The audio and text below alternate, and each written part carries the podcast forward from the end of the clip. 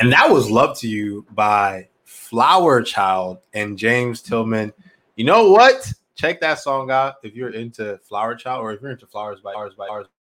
So coming up next, I actually am going to be speaking with the phenomenal friend of mine, who I'm grateful to call a friend, Sarah Johnston, who is actually going to be sharing a little bit more about her work that she does as an executive coach to those who are high-performing achievers. You know, she got tired of seeing good people get passed over for opportunities in their careers, and it's actually what led her to launching her business in twenty sixteen to partner with high achievers to help them reach their career goals and full potential. And she is a rock star executive coach on LinkedIn, LinkedIn brand strategist, specialist, expert, whatever you call it. So you are going to go through a world of knowledge with her today.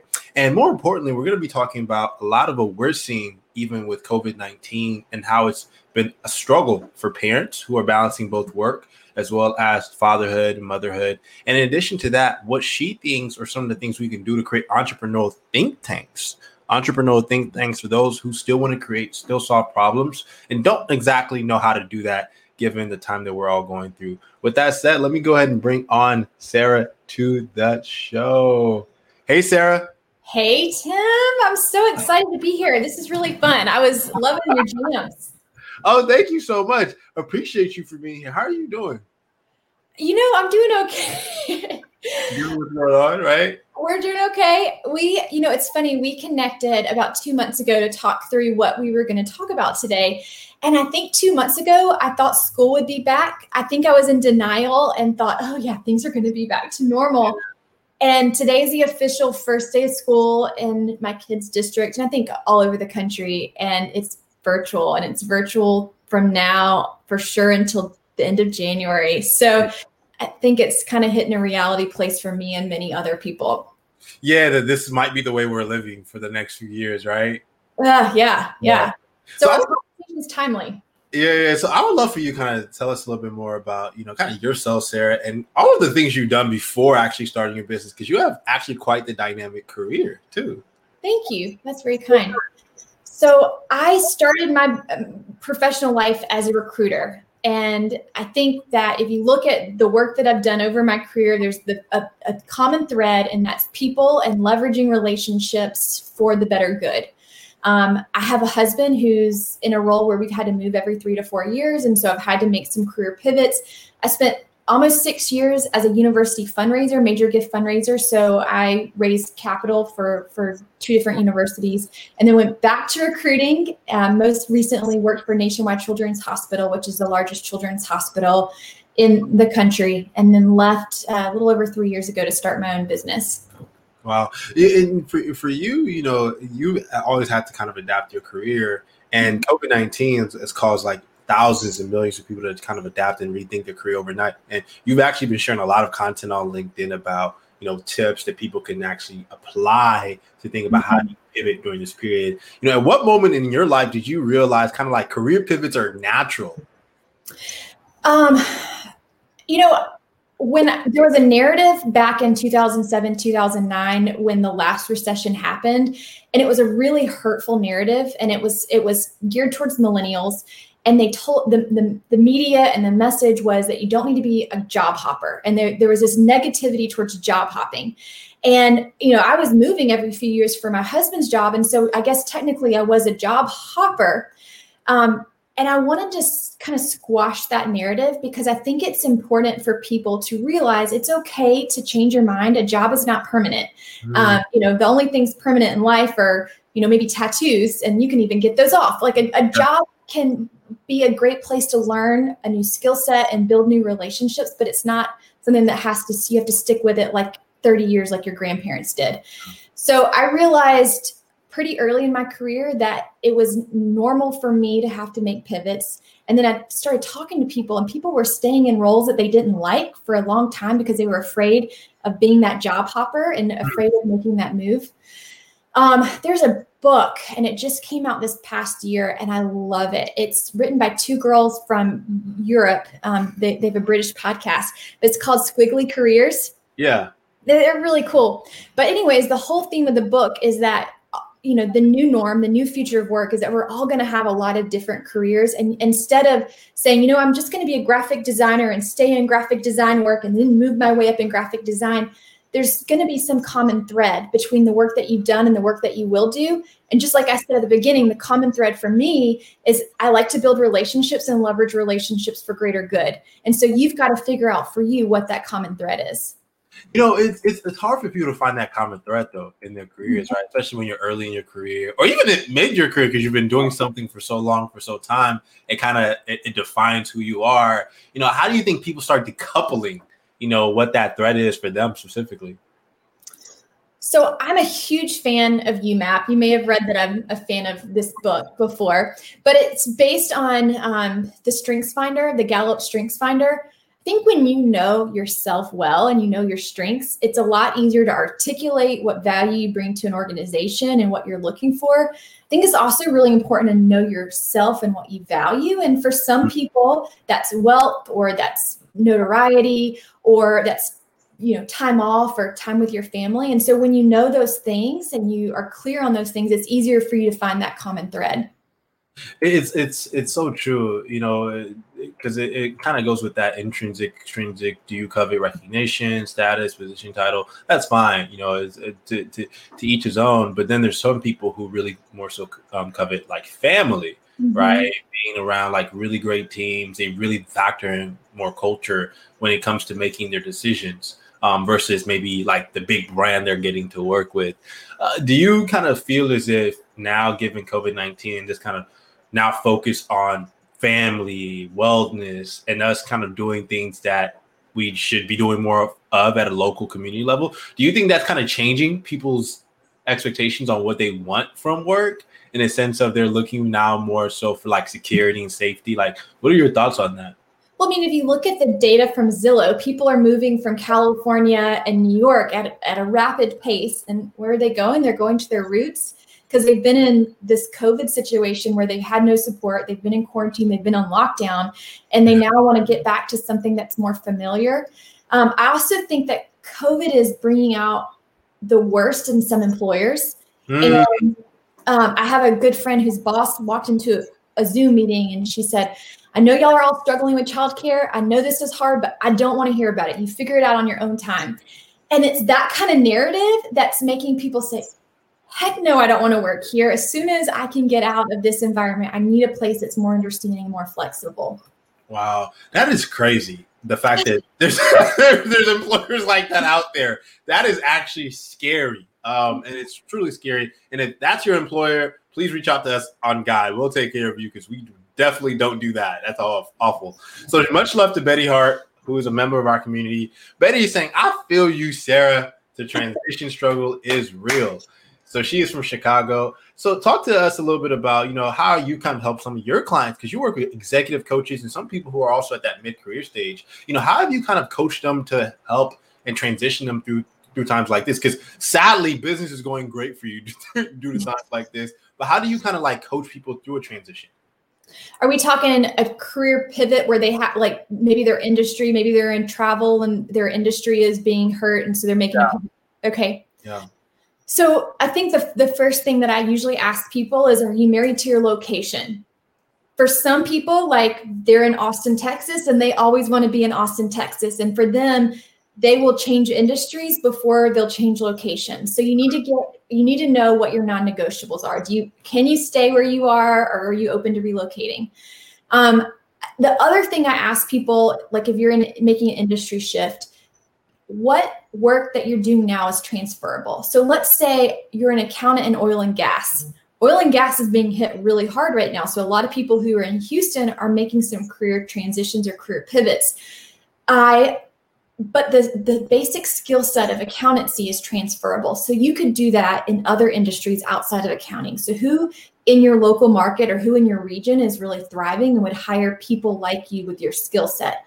And I think it's so important for people to actually go through the exercise, while tedious and time consuming, of building out that target company list and looking at what your options are, where you could work, who hires people like you, and who you know at those companies so that you can have networking conversations. That's huge. That's huge. And you just get, you just, you just dropped the gems right there, right? You literally just dropped the gems because people don't realize the importance of strategic networking, especially during times like this.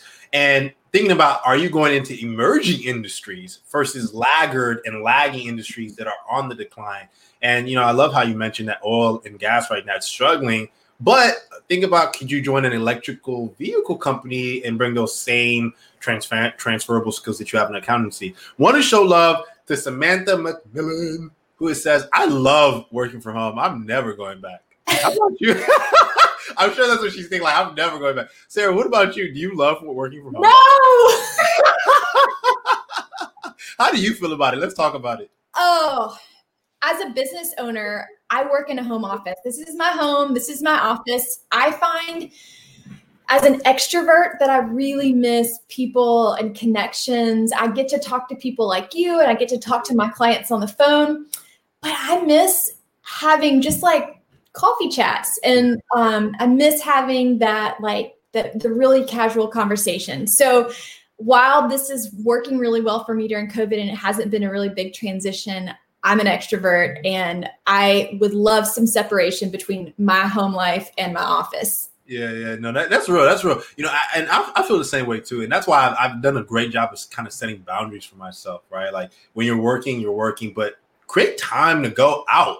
Literally get out of this bubble, and it's okay for us to take walks. And you know, you we've, we've been reading a lot in the news about there's actually like local communities now who are encouraging people to, like, make sure you stay away from, you know, people you're not familiar with, but be mindful of like taking those mental health checks and those oh, yeah. going out, because as human beings, we still need to be able to go out and like actually have that, feel the warmth of the sunlight. Um, just because we're, we're social animals, um, in, in that regard. You know, I want to show love to my boy Steve, Hussein Tim. What's up, Steve? He's tuning in from Twitter. Much love to Steve, and shout out to Samantha, who's saying, "Yes, that is right." So she's feeling you. She's definitely feeling you. You know, I want us to talk a little bit more about, Sarah, something I know that you're super, super passionate about, which is families now, or and mothers, fathers now, who are trying to like manage COVID nineteen. And manage their lives at work, and manage taking care of their kids, and manage making sure school, right, is, is all, like all of these different bags that you're juggling. And you're, you can speak to this as a, as a mother as well. You know, what do you think are tips for them to kind of like transition and manage through this um, period? I'm glad you asked me, Tim, because I think it's hard for people who are employed in a traditional job to talk about this. Yeah. It doesn't feel safe for people to talk about their struggles of parenting and work-life balance if you're employed. I'm self-employed, so I'm comfortable saying that it can be really challenging.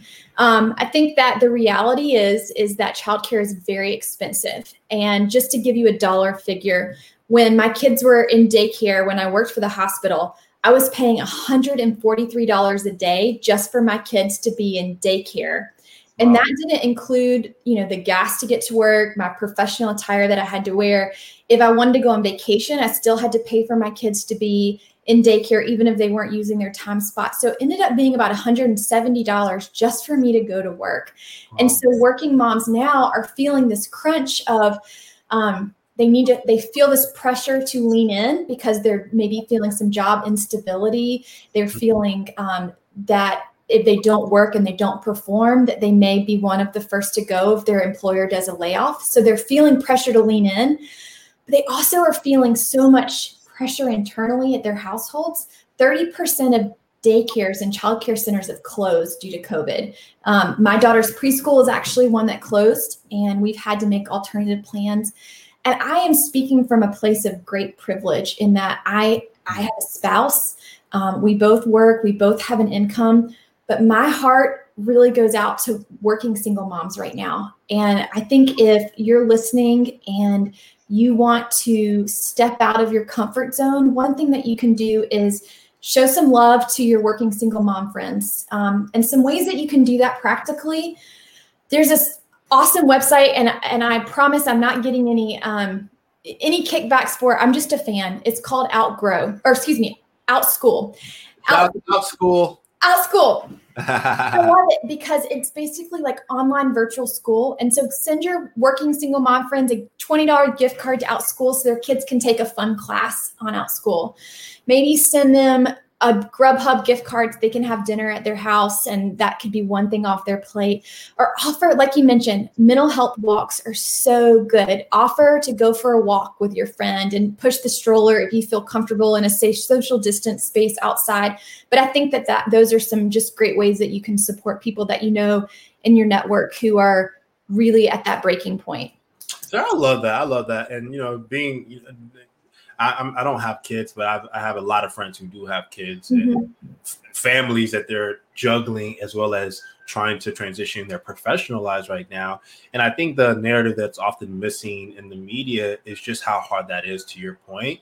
And more importantly, the fact that there are solutions like OutSchool available for parents that can really, really help, aside from them kind of going into debt, trying to also now think about childcare, right? Because of uh, an external factor like COVID nineteen. And I love that you shared OutSchool, because OutSchool is, I believe, a company based out in the Silicon Valley. I think, I'm not sure where they. I think they're based in Silicon Valley, but shout out to if, if they, I think they are. I don't. I'm not exactly sure. We'll have to. We'll have to double check on that. But it's a really great company, one that I'm familiar with, and I've been. I've been letting people who are who are thinking about, okay, what are the alternative education formats so I can, you know, still homeschool my my child. Mm-hmm. Yeah. Um, and a lot of schools are virtual. This was the first week back at school for many kids across the country, and they're doing school th- through virtual learning.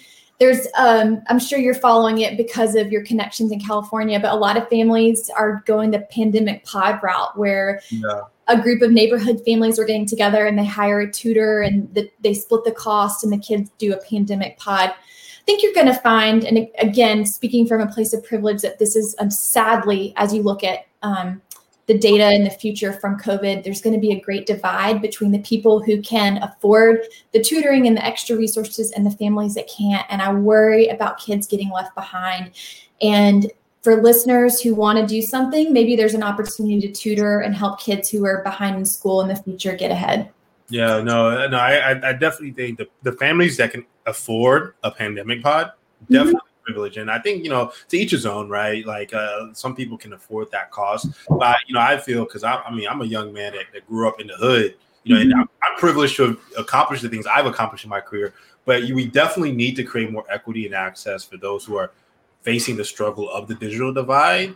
And I think fundamentally, it's um, it's it's the onus on state level government and also our national leaders to think about how are we making sure we're, we're we're meeting each other halfway within that divide. So I want also want to talk a little bit because you're, you're I mean you're a, one of the greatest entrepreneurs I know because you're so active in supporting people and so yeah. really building community. You know, you mentioned something about entrepreneurial think think tanks, right? That are really really powerful during this time. Tell us a little bit more about your background as an entrepreneur and some of the think tanks you've been a part of in the in the past. Okay, so I'm going to come across really nerdy here. I don't even know if I should reveal this about myself.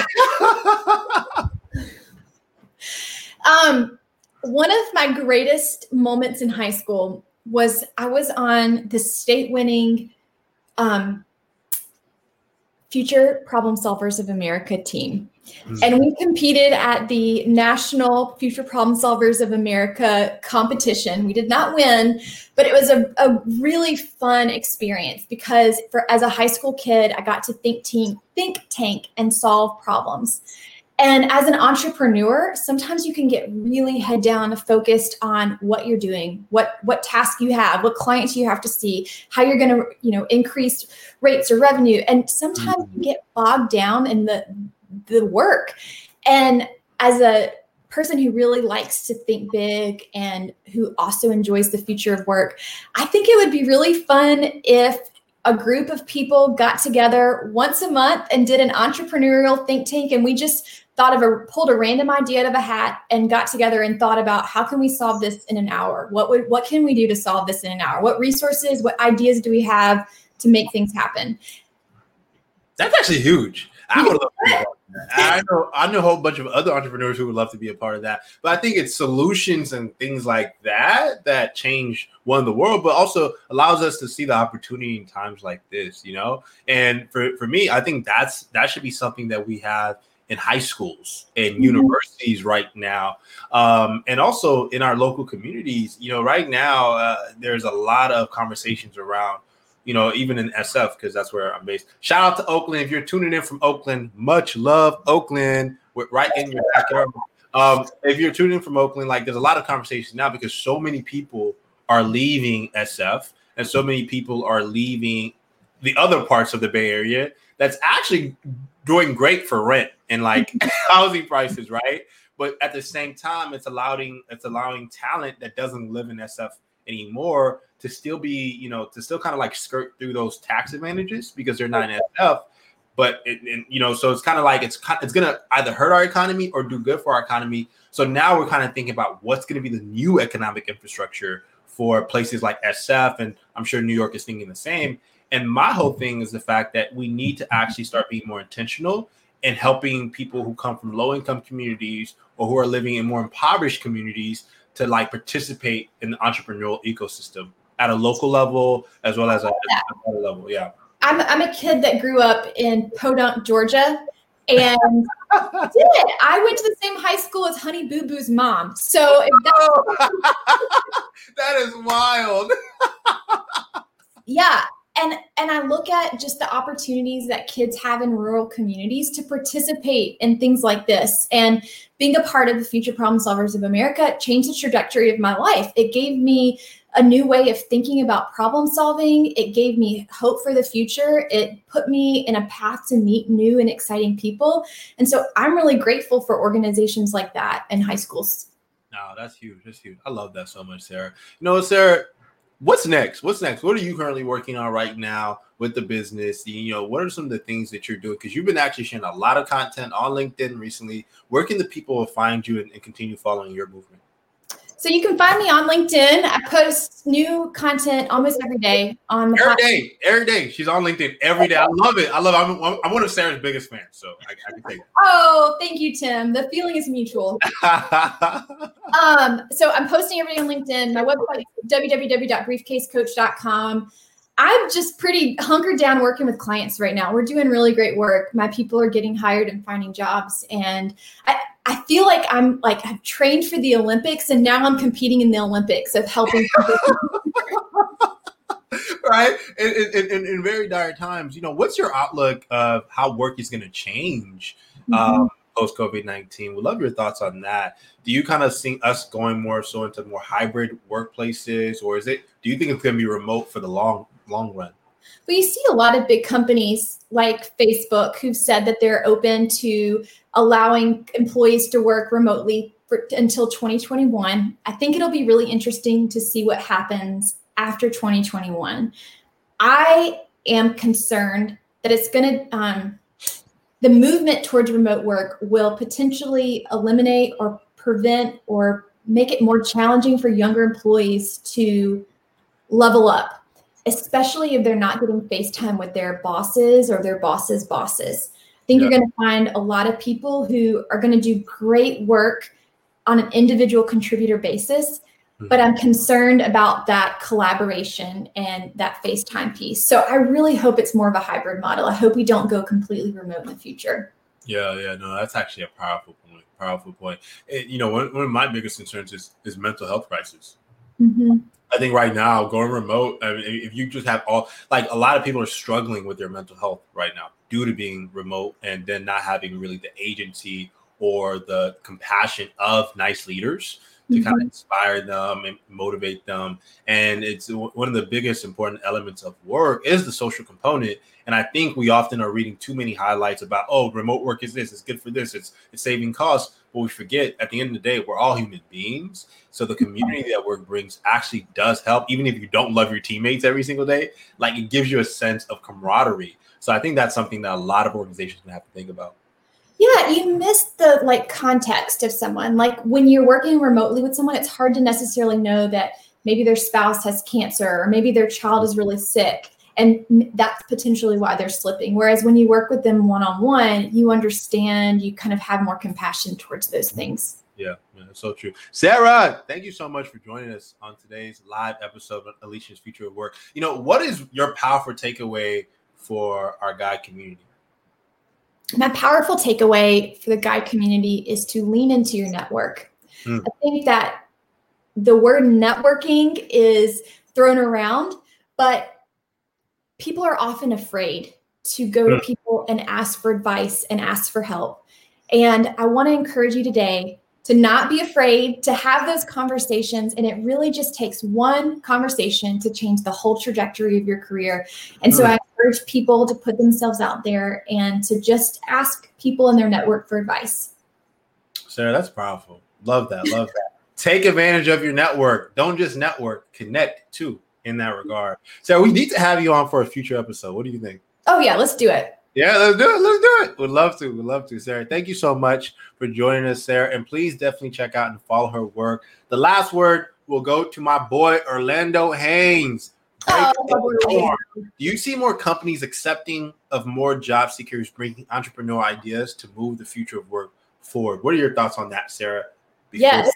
I think companies want to hire entrepreneurial employees. They value, especially now when um, you know, revenues are potentially dropping, especially in certain industries, they're looking for someone who can reinvent the space, who's got ideas and who can execute on ideas. So that person with that entrepreneurial background is mm-hmm. who companies want to hire. I mean, look at Google, look at Amazon.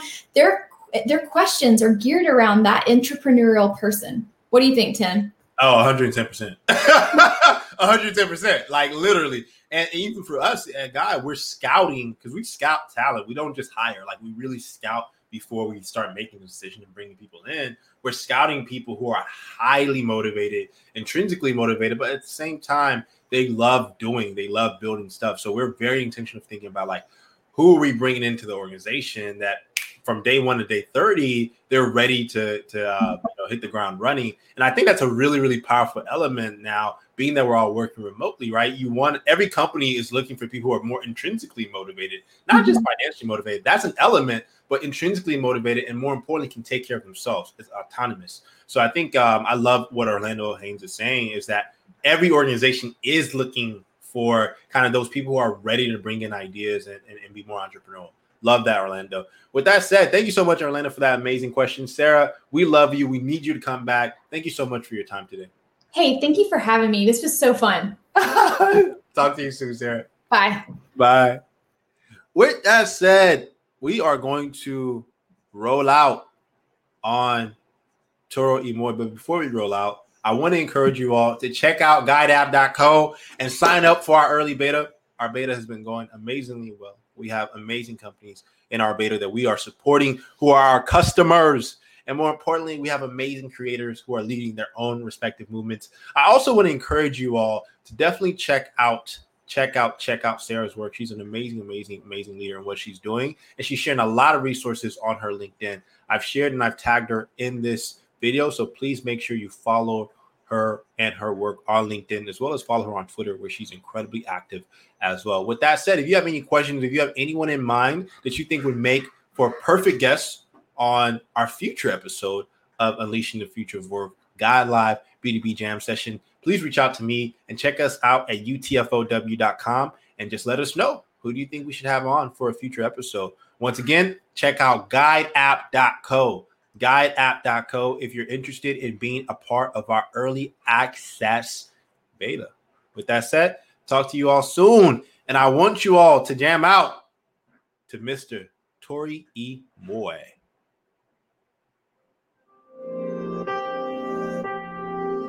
This is called New House. New House.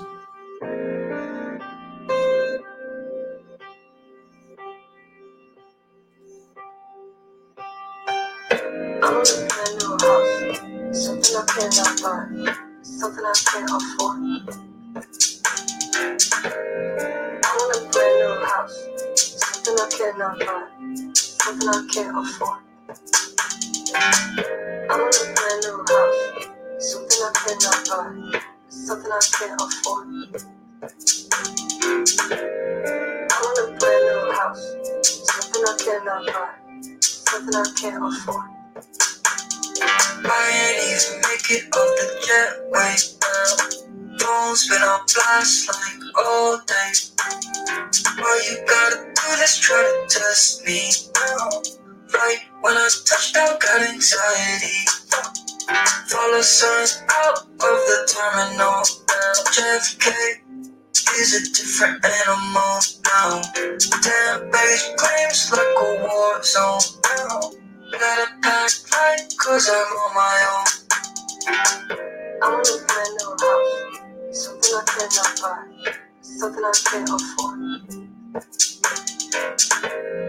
I want a brand new house, something I cannot buy, something I can't afford. Yeah.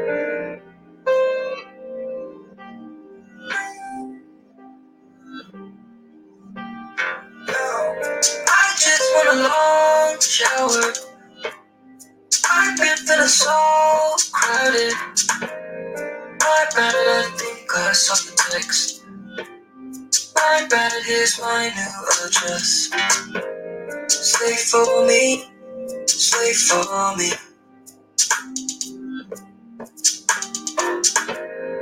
Is that a reasoning?